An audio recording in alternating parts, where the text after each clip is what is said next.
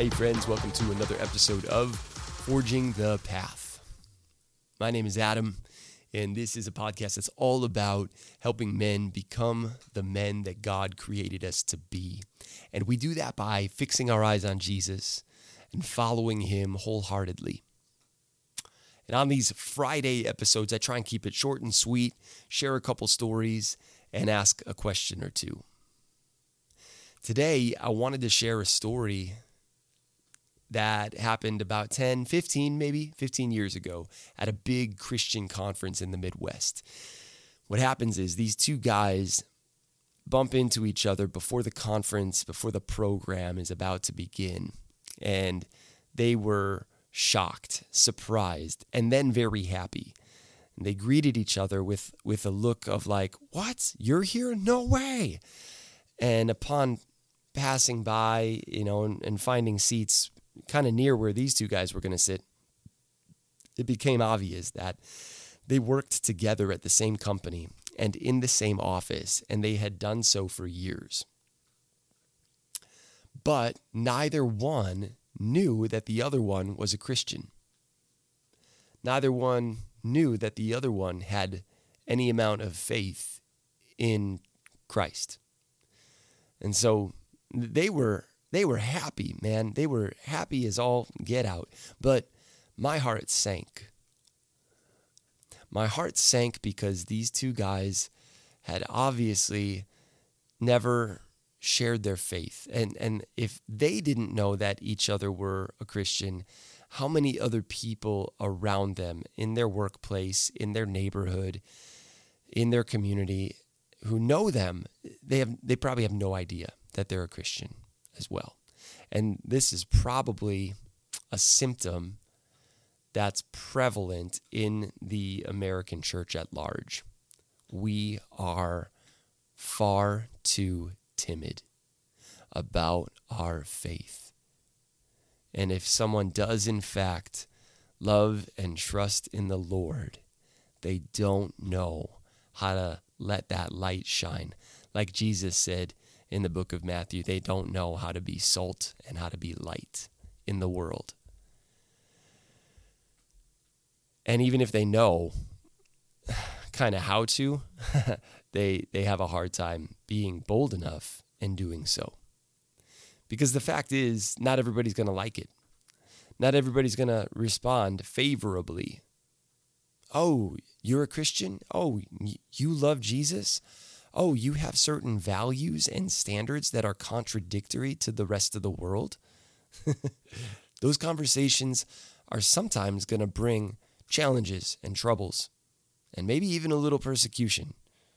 Not too much in our country, not yet, although I think that's coming. And uh, and it reminds me of first. Uh, I'm sorry, second, Second Timothy one seven, which has been one of my favorite verses to remind myself of and and discuss with other guys in my life over the last probably 3 or 4 years. And 2 Timothy 1 7 says this For God gave us a spirit not of fear, but of power and of love and of a sound mind. And in some translations, I really appreciate that the, the word for fear in the Greek is, is very close to something of cowardice or timidity, being timid. And so you could, you could read that also for God gave us not a spirit of timidity, but one of power, love, and a sound mind. We are not called to be fearful, timid, or, or cowardly. And if that's in our lives, that is certainly not coming from the Spirit of God. Now look, I'm not I'm not suggesting that we all need to go out 24/7 and and try and evangelize everyone and everything that we run into. Uh, that's that's not biblical either. Um, but I am absolutely challenging all of you out there as well as myself. Let's ask the Holy Spirit to help us not be timid, not be cowardly, not be fearful, but to rather be powerful, loving, and of a sound mind. That is what the Holy Spirit gives us. That word for power in the Greek, it's the root word for dynamite. It's explosive, forceful, mighty. And that word for love, he gave you a spirit of power and of love. That's agape. That is unconditional love and goodwill. That is a love that is like God's. And it's it's a resolute choice of one's will, not just a feeling. Okay, agape is not a feeling. Love is not a it has strong feelings that accompany it. Very strong feelings, but it's it's not just a feeling that can come and go, that can ebb and flow. It's a resolute choice of the will and it's unconditional. And then sound mind. Some translations say self control, self discipline. It has the uh, it has connotations of prudence and wisdom. So this kind of spirit, powerful, loving, and of sound mind, it only comes from the Spirit of God. And when we have that, there's no fear.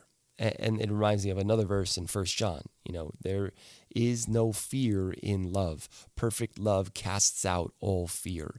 So I think the solution, the prescription to some of our timidity some of our fear, some of our worry, some of our anxiety, some of our cowardice is not necessarily to to grit our teeth and to try harder and to do more and gosh darn it be better.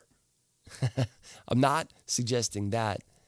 I think the solution really is are you spending enough time with God in the word and in prayer to be filled daily with the Holy Spirit so that he, who is the source of power, love, and of a sound mind, is regularly filling us up.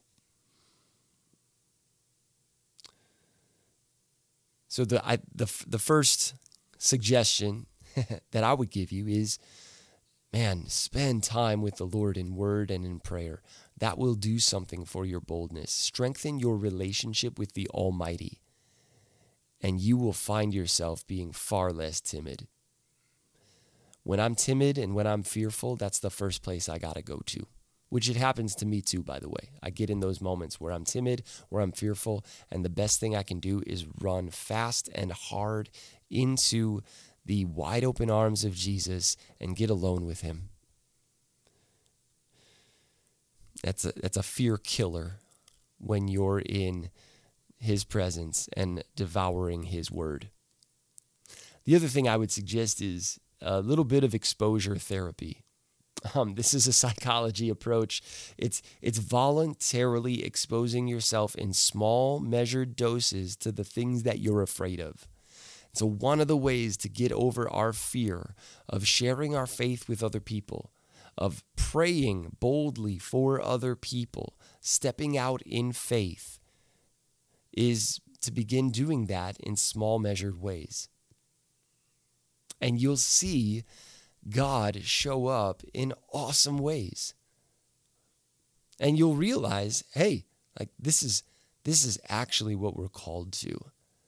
To let a, a dying world know what the truth is. To let them encounter God's love through me and my interactions with them.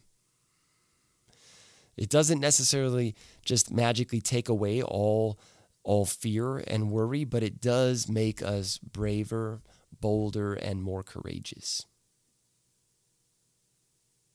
You know, mo- most men, I think, in the church today, from my conversations, have not experienced the kind of Christianity that we read in our Bibles. You know, we read the Gospels, we read the book of Acts, and, and we see we see a bold, courageous faith. And, and we see we see people getting healed, we see people getting saved, we see we see demons being cast out of people, we see spiritual warfare, and most men they don't have a, a testimony like that necessarily. When's the last time you kicked a demon out of someone's life? When's the last time you prayed boldly for healing and you saw God do some supernatural work? When's the last time you just in a simple way shared your faith with someone? These are these are very regular things in the New Testament. It's very normal Christianity, if you ask me. And I think one reason we're not experiencing that in much of the church in America is because we're simply way too timid. So, what would our lives look like if we took this to heart? What would our lives look like if we if we began to face a little bit of what we're afraid of?